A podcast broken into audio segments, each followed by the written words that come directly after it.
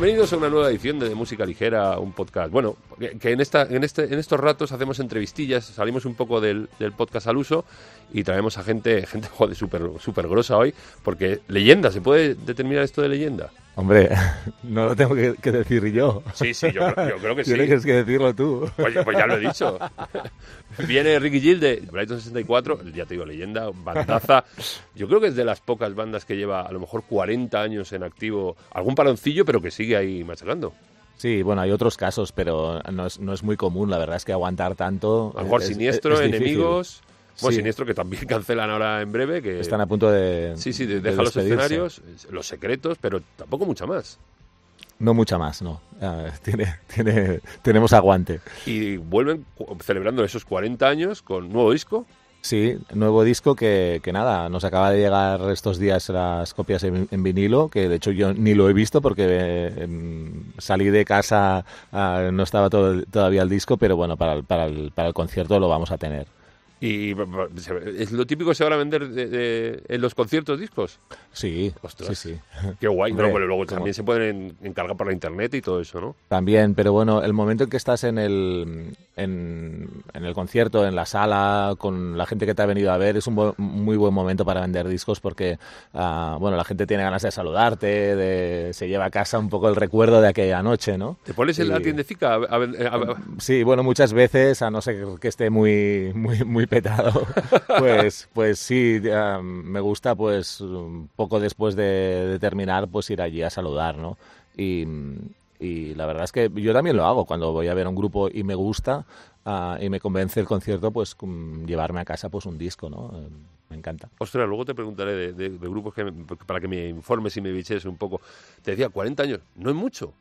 Sí, sí, sí, es mucho, es muchísimo. Pero bueno, tampoco tiene mucho mérito. Simplemente que va pasando el tiempo y tú estás allí, bueno, en activo, haciendo lo que nos gusta y, y al final dices, ¿qué ha pasado, no? Eh, ¿dónde, están, ¿Dónde están aquellos tiempos que empezamos? ¿Qué lejos que quedan? Pero bueno, eh, también puedes echar la vista atrás, que es lo que hemos hecho en este disco. Pero el público es fiel, o sea, sobre todo el público, vosotros sois bandera del mod, el público mod es súper fiel. Siempre, o sea, ya de acudir a conciertos, había festivales específicos de moda, sigue habiendo, ¿no? El Power Weekend sigue... Sí, sí, sí, em, sigue. La verdad es que todo cambia. Ah, incluso el Purple Weekend ha, ido, ha ido cambiando un poquito de, enfoque, pero, pero sí que em, es, es, toda una escena, digamos, que de festivales, de fiestas, de conciertos, pero bueno, nosotros tampoco es que estemos muy metidos en esto. Estamos, nosotros hemos llevado siempre como una carrera paralela, una carrera independiente, digamos. Hemos ido a nuestro rollo. Lo que pasa es que, claro, muchas cosas a nivel estilístico y de mucha gente que conocemos, amigos, etcétera, pues está, em, está en este entorno.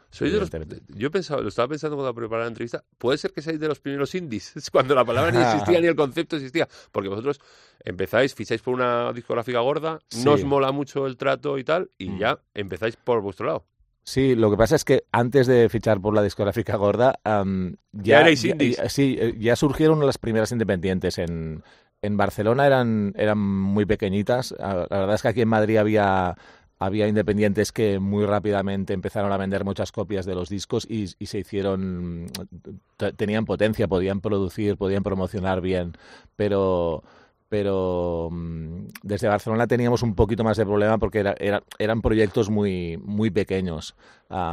pero la verdad es que en los años 90, que cuando hubo la interrupción de Brighton y, tuvimos otros proyectos, como por ejemplo Matamala, pues sí, eh, nos vimos de lleno en todo lo que era la, la, movida indie, ¿no? el circuito de salas, nosotros quizá habíamos empezado mm, antes que, todo, que toda esta gente, pero, pero nos, nos vimos inmersos en todo, en todo aquel, aquella escena súper efervescente pero que proto-indies, entonces. Yo creo que sí, yo creo que sí. los primeros años de Brighton eh, discurrís muy paralelos y, a la movida pero claro, sin, entrar ella, yo nunca he escuchado que Brighton 64 estuviera dentro de la movida. Quizá porque eras de Barcelona y os pillaba muy lejos o porque no molaba mucho ese rollo. No, no, es que no nos molara, nos, nos gustaban muchos grupos de la movida, los, los, vimos en directo varias veces y compartimos escenario con ellos en, en algunas ocasiones pero sí que la distancia geográfica pues te hacía mm, pues crear tu propia movida, ¿no? Eh, a veces se ha olvidado uh, las, lo que pasó en otras ciudades, ¿no? en Barcelona realmente había unas cuantas salas muy potentes. ¿Qué se cocía allí en Barcelona en esa época? Bueno, había mucha gente. La verdad es que yo recuerdo conciertos incluso improvisa bueno, improvisados, mmm, auto, autogestionados. Uh, recuerdo una vez que cogimos un antiguo mercado que era el mercado del, central del pescado, que estaba abandonado, habían cerrado, y, pero todavía quedaban los puestos uh, con los letreros. Ocupas, y, primero sí, ocupas. Y, y, era un lugar eh, en, Increíble. gigante, muy grande, y allí hicimos un festival con, creo que con siete grupos, y, y, se llenó. O sea, fue una cosa alucinante. Esto, estamos hablando de, de mediados de los, de los años 80. En mi ciudad.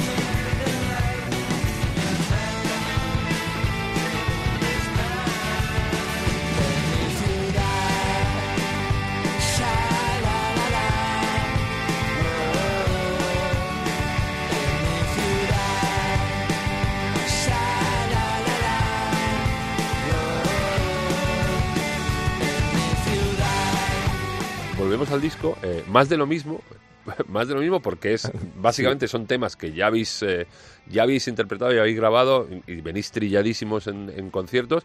Y por qué queréis regrabarlos ahora eh, no os molaba ya te digo los mods suelen ser como muy muy vintage que suele molar mucho. Sí. y por qué regrabarlos Bueno, um, era una cosa que, no, que, nos apetecía hacer. La verdad es que a, estas alturas ya nos movemos por, impulsos y por, lo que tenemos ganas de hacer. ¿no? Entonces, uh, para celebrar el, aniversario, pensamos que era una buena, una buena manera. Teníamos algunas canciones nuevas que también las hemos grabado, pero el, grueso del disco pues son, canciones mmm, las más conocidas nuestras, algunas de las más conocidas, y las hemos vuelto a grabar. Um, versiones un poco diferentes.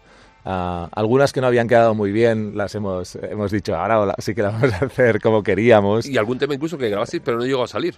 Sí exacto, habéis... sí, como, como por ejemplo en mi ciudad, uh, que, era, que es el primer single de, de este disco y, y, que no mm, se quedó bueno en el almacén de la discográfica, no llegó a salir y siempre habíamos pensado que era una canción muy, muy emblemática del grupo. Pues y, esas decisiones que tocan las, que sí. toman las discográficas sin contar con la banda que dices, joder, si este es el tema que más me mola y tal, ¿por qué no sale? No, porque no es muy así, no, supongo que sería un rollo de esos, ¿no? Sí, bueno, la verdad es que decidieron... Y es un temón, ¿eh? Sí, hubo un cambio de, de, de estrategia, digamos, que no acabamos de entender y, y esta canción se quedó en el en, el, en, en, un limbo, ¿no? Pero, pero que habéis bueno. mantenido los directos. Sí, sí, sí, siempre la hemos tocado en mi ciudad. Es una de las canciones más, la, de, de, las preferidas del, de, del público también.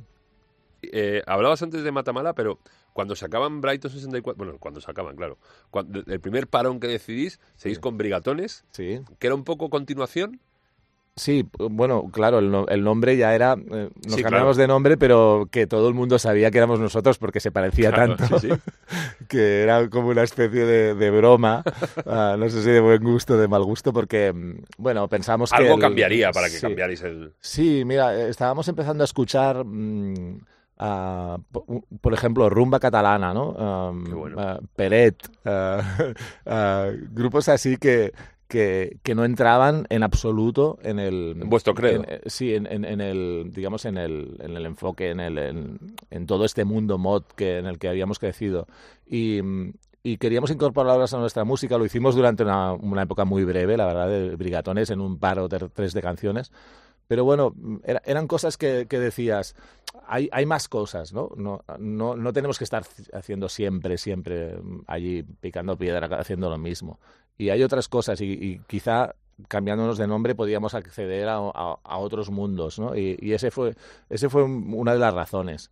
Ah, lo que pasa es que con el paso del tiempo pues acabas haciendo otra vez volviendo a tus raíces porque es, es lo que es lo, que realmente has, has vivido y, te ha gustado siempre. Luego y así con Matamala sí que cambiáis un poco el chip y el concepto, ¿no? Os mantenéis, eh, Albert y tú, pero cambiáis un poco el rollo, ¿no? Sí, bueno, pero era, era power pop. cantábamos en inglés, que eso cambió bastante ah, la sonoridad del grupo. Ah, realmente cantar en inglés te daba, te daba una... Bueno, parecía... Ah, no parecía un grupo de fuera. Porque... Ibas a decir, parecíamos alguien, ¿no? ¿no? digo que parecíamos un grupo de fuera porque siempre, siempre hay ese... Mm, eh, siempre se ve, ¿no? Que, el, que por el acento, por, por, por, por una cosa u otra, pero, pero bueno... Mm, era, también fue una buena época, una época larga, hicimos muchos conciertos, recuperamos un poco todo el circuito de los clubs, ah, antes hablábamos de la sala Movidic de aquí de, Madrid, había, había, había muchos... Había un circuito muy bueno. Sí, podías ir por todas partes, en, salas pequeñas, y, había una gente. ¿Cómo se llama la sala esta de Castellón, que era pequeñita, que había solo los domingos? El Rico Amor. Sí, Rico Amor. Gran plaza también, ¿eh? No sé, me recuerdo en, Asturias también haber tocado bastantes veces, en Galicia, bueno, sitios que, que, hemos, ido, hemos ido volviendo, pero bueno, em, son lugares ahora mismo si, si, no, si no te coger en un festival o así. Sí, es que es, muy difícil. Las salas y con esto de la pandemia más todavía están como en problemas, ¿no? Están... Sí, hombre, imagínate una sala... Claro, una, sala que, que funciona bien, normal, ah, pues de repente dos años cerrada. Ah, no, no, pero ya de antes, ya de antes, con esto de los festivales, ya la gente, mm, no sé, como que le cuesta un poco más, ¿no? Sí, sí, a, ver, estamos hablando de, de, unos últimos años en que el público había bajado, había bajado, la gente había dejado de salir y, supongo que la gente más joven, pues, pues prácticamente ya solo va a los festivales, a un festival, a dos festivales, a tres pero eh, ya para de contar. No Cuando realmente donde se cuecen las cosas es en las salas, donde empiezan las bandas y donde nacen y florecen las bandas es en las salas de toda la vida. Sí, es evidente, pero estas salas necesitan, necesitan que haya alguien delante. Claro. si tocas para cuatro personas es una de las sensaciones más deprimentes. Que alguna vez ha pasado. Evidentemente. Pero es muy deprimente. Cuando las notas son balas y el mástil un cañón la clavija es el punto de mira, los acordes, la munición. No vine a hacer amigos, ni busco aprobación. Conozco bien cuál es mi sitio y sé de qué lado estoy. Me he podido equivocar, pero siempre he sabido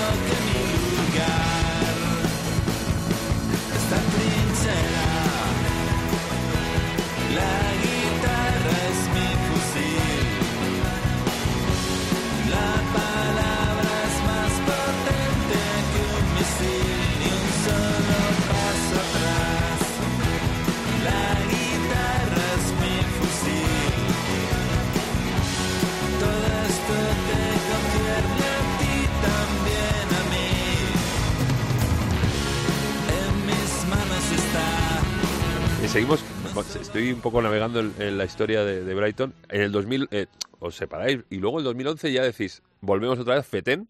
Sí. Eh, lleváis cuatro discos en esta nueva etapa y ahora eh, para celebrar... No significa esta celebración que Brighton 64 no, seguís todavía, ¿no? Ah, pues en principio sí, pero o sea, no, hemos planteado esto como una despedida ni, ni, mucho menos, pero la verdad es que mm, queremos ir paso a paso porque si nunca sabes lo que va a deparar el futuro y, y bueno, ahora mm, centrados, muy, muy centrados en el presente y, y, en este disco que acaba de salir y en los conciertos que, que, van a seguir, que son bastantes y que, y que los vamos a hacer con la máxima, con la máxima ilusión. Y, y, en esta, en esta hacéis gira, por supuesto, para este 40 aniversario, eh, la formación, que eh, no la original, sino la Tino no está, ¿no? No. Eh, los que los tres que estabais, Alberto, tú sí, y Jordi. Y, Jordi. Sí. Y luego tenéis más músicos. Sí, tenemos un batería que es Eric Herrera y, el, bajista David Abadía. Somos un quinteto ahora. Y suena ah. de miedo eso. Bueno, lo intentamos. Hemos ensayado bastante, también con la pandemia, pues tampoco podíamos quedar mucho, pero pero sí, hemos ido quedando, o sea que, que estamos preparados para... para y ganas ahí, claro, porque lleváis sin tocar lo que es en un escenario en directo... Sí, mira, el año pasado hicimos dos conciertos solo. Imagínate, eh, es, una cosa rarísima para nosotros porque normalmente siempre hemos hecho bastantes directos. Y, la, y tenéis gira, ya te digo, empieza mañana en la Sala Sol y luego pues, que el Lleida Barcelona, Miranda Ebro, Castellón, Amposta, Logroño. ¿Algún festi, no? ¿También hay alguno? El, sí, el, de, el, de Miranda, sí, Euroclub y bueno, en verano seguro que sale alguna otra, otra cosa y también en otoño pues mm, queremos continuar. O sea, nos gustaría hacer toda esta gira que, que se alargará hasta final de año. Una cosa, eh, ¿vosotros seguís un poco de reojillo a las nuevas iba a decir promesas, pero eso suena a lluvia, este, a, las nuevas generaciones de músicos, aunque no sean de vuestro rollo. ¿Estáis un poco pendientes? sí, pero, o sea, en, las, con los, en los estilos más, mm, digamos, más actuales, la verdad es que yo no, no sigo... ¿Pero porque no, no, te atraen o porque tampoco...? No, no me atraen, supongo que, que también... Em, claro, pasa mucho tiempo y vas absorbiendo muchas cosas y al final, mm, y al final ya ya prácticamente solo escuchas lo que, lo que te gusta. Sí, sí que hemos sido siempre abiertos de miras, pero, pero si me preguntas por... Por, por el trap, no. Exacto, no, no, Ni cerca no, no, mm, no conozco, no... A lo mejor algún artista gordo por los medios, Rosalía o Zetangana, algunos de esos sí que te sonarán, pero no has buceado mucho, ¿no? Sí, bueno, Rosalía la, vi en directo cuando empezaba, cuando tenía un proyecto como de flamenco. Allí en Barcelona, ¿no? Sí, eh, y, y, bueno, mm, un concierto como muy intimista, guitarra y voz, y no te esperabas que que al cabo de igual un par de años iba a ser una, una, una estrella mundial, ¿no? Pero eso es lo bonito de la música, que, que ves empezar a gente y que tienen talento, evidentemente, pero, lo que es que, claro, hay, tanta gente con talento que no sabes quién va, va a funcionar. Y luego bandas como, por ejemplo, eh, Rufus, The Farfly, Los Estanques, te digo que más o menos pueden entroncar con vuestros rollos, así que las tienes un poco controladas, ¿no? Sí, Los Estanques eh, los he escuchado, la verdad es que no, no mucho, pero, pero me, gustaron mucho. Pues es que tiene un poder, me, me, flipa, me flipa. Bueno, normalmente para acabar la entrevista siempre suelo preguntar, pero claro, esto no viene al uso con la pandemia en estos años que estamos, la música que se escucha en la furgo. ¿Vosotros compartís mucha música? ¿Os, os, eh, os alimentáis de música unos a otros? La verdad es que como grupo no, porque mm, ah, es que ni siquiera hablamos de música, es que es algo, es algo, muy raro. Uh, Llegáis, hablamos, como tocáis y ya. Ah, hablo de, de, los que somos ahora de, en el grupo. ¿eh?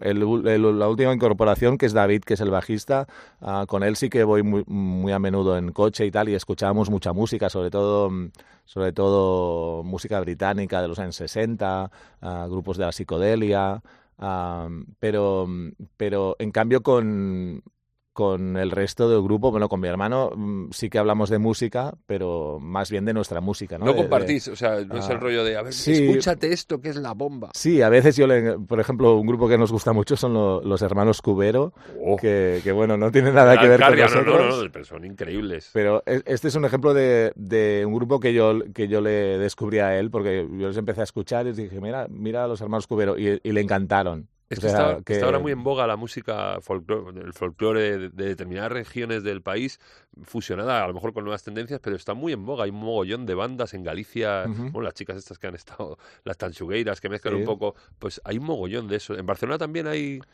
no tanto, no, no tanto, pero, pero bueno, yo creo que ahora se está empezando a valorar un poco lo que pasó en Barcelona y en, Cataluña en, los años 70, que, que hubo todo este esta movida underground, eh, los inicios del rock, con gente como Pau Riba o Sisa y hay Batista. Hablabas también de la rumba catalana, que ahora está muy en boga. Yo, conozco gente que está, creo que el batera de Vetusta Morla me decía que va a preparar una recopilación de rumba catalana. Está hay mucha gente buceando ahí ahora, ¿no? Sí, sí, bueno, el otro día descubrí a un, a un hombre que se llama el Cunill, que, que, que, se, Esto es lo que quería, esto es lo que quería. Era un pianista que había, que había ido en los años 40, se había ido a tocar a Cuba y, y, entonces cuando volvió a Barcelona, él no era gitano, era, trabajaba con los, con los, con Peret y con, y con los Amaya. Ah, pero, pero entonces eh, ah, el primer disco de Gato Pérez, que fue un disco realmente muy, muy emblemático, ah, contó con este, con este hombre, Josep Cunill, para que le hiciera todos los arreglos y tal, porque era un, un, clásico. Y, este hombre grabó un, disco en los años 70 de versiones instrumentales de, de las canciones de Peret, como el Borriquito o canciones así. Pero solo instrumentales con órgano Hammond, piano y órgano Hammond. Y, es un disco como muy moderno, ¿sabes? Como que parece funk. Lo voy a buscar porque me, están gatusando mucho. Sí, sí. Eh, eh, ya, ya sí para cerrar, eh, el mundo ha muerto, ¿no? Sigue habiendo, hablamos de nuevas generaciones, pero ¿hay, ¿hay bandas nuevas de, de música mod? sí, hay, hay bandas, por ejemplo en de movimiento mod, porque música mod no existe como... ¿Sí o sí, se puede decir? Sí, sí, que hay, sí que hay bandas. Por ejemplo, en Barcelona están los Retrovisores, que son un grupo que mm, es una banda bastante numerosa, con sección de vientos, uh. y hacen como tipo Yeye, un poco más... Ah, más sesentero. Sí, sí, muy sesentero, pero con una estética muy mod y, bueno, hay, hay, hay, bastantes grupos, lo que pasa es que quizá no tantos como, como un tiempo atrás. Bueno, pero eh, lo importante es mantener la llama. Para eso habéis, estáis haciendo el 40 aniversario, más de lo mismo, la gira también se llama así. Sí. próximamente en vuestras plazas. Eh, Ricky, muchas gracias por estar aquí. Gracias a vosotros. Leyenda, insisto, leyenda, que lo he dicho al principio y lo, lo, digo otra vez, leyenda. Pues encantado. Muchas gracias. Sentado en la escalera, la casa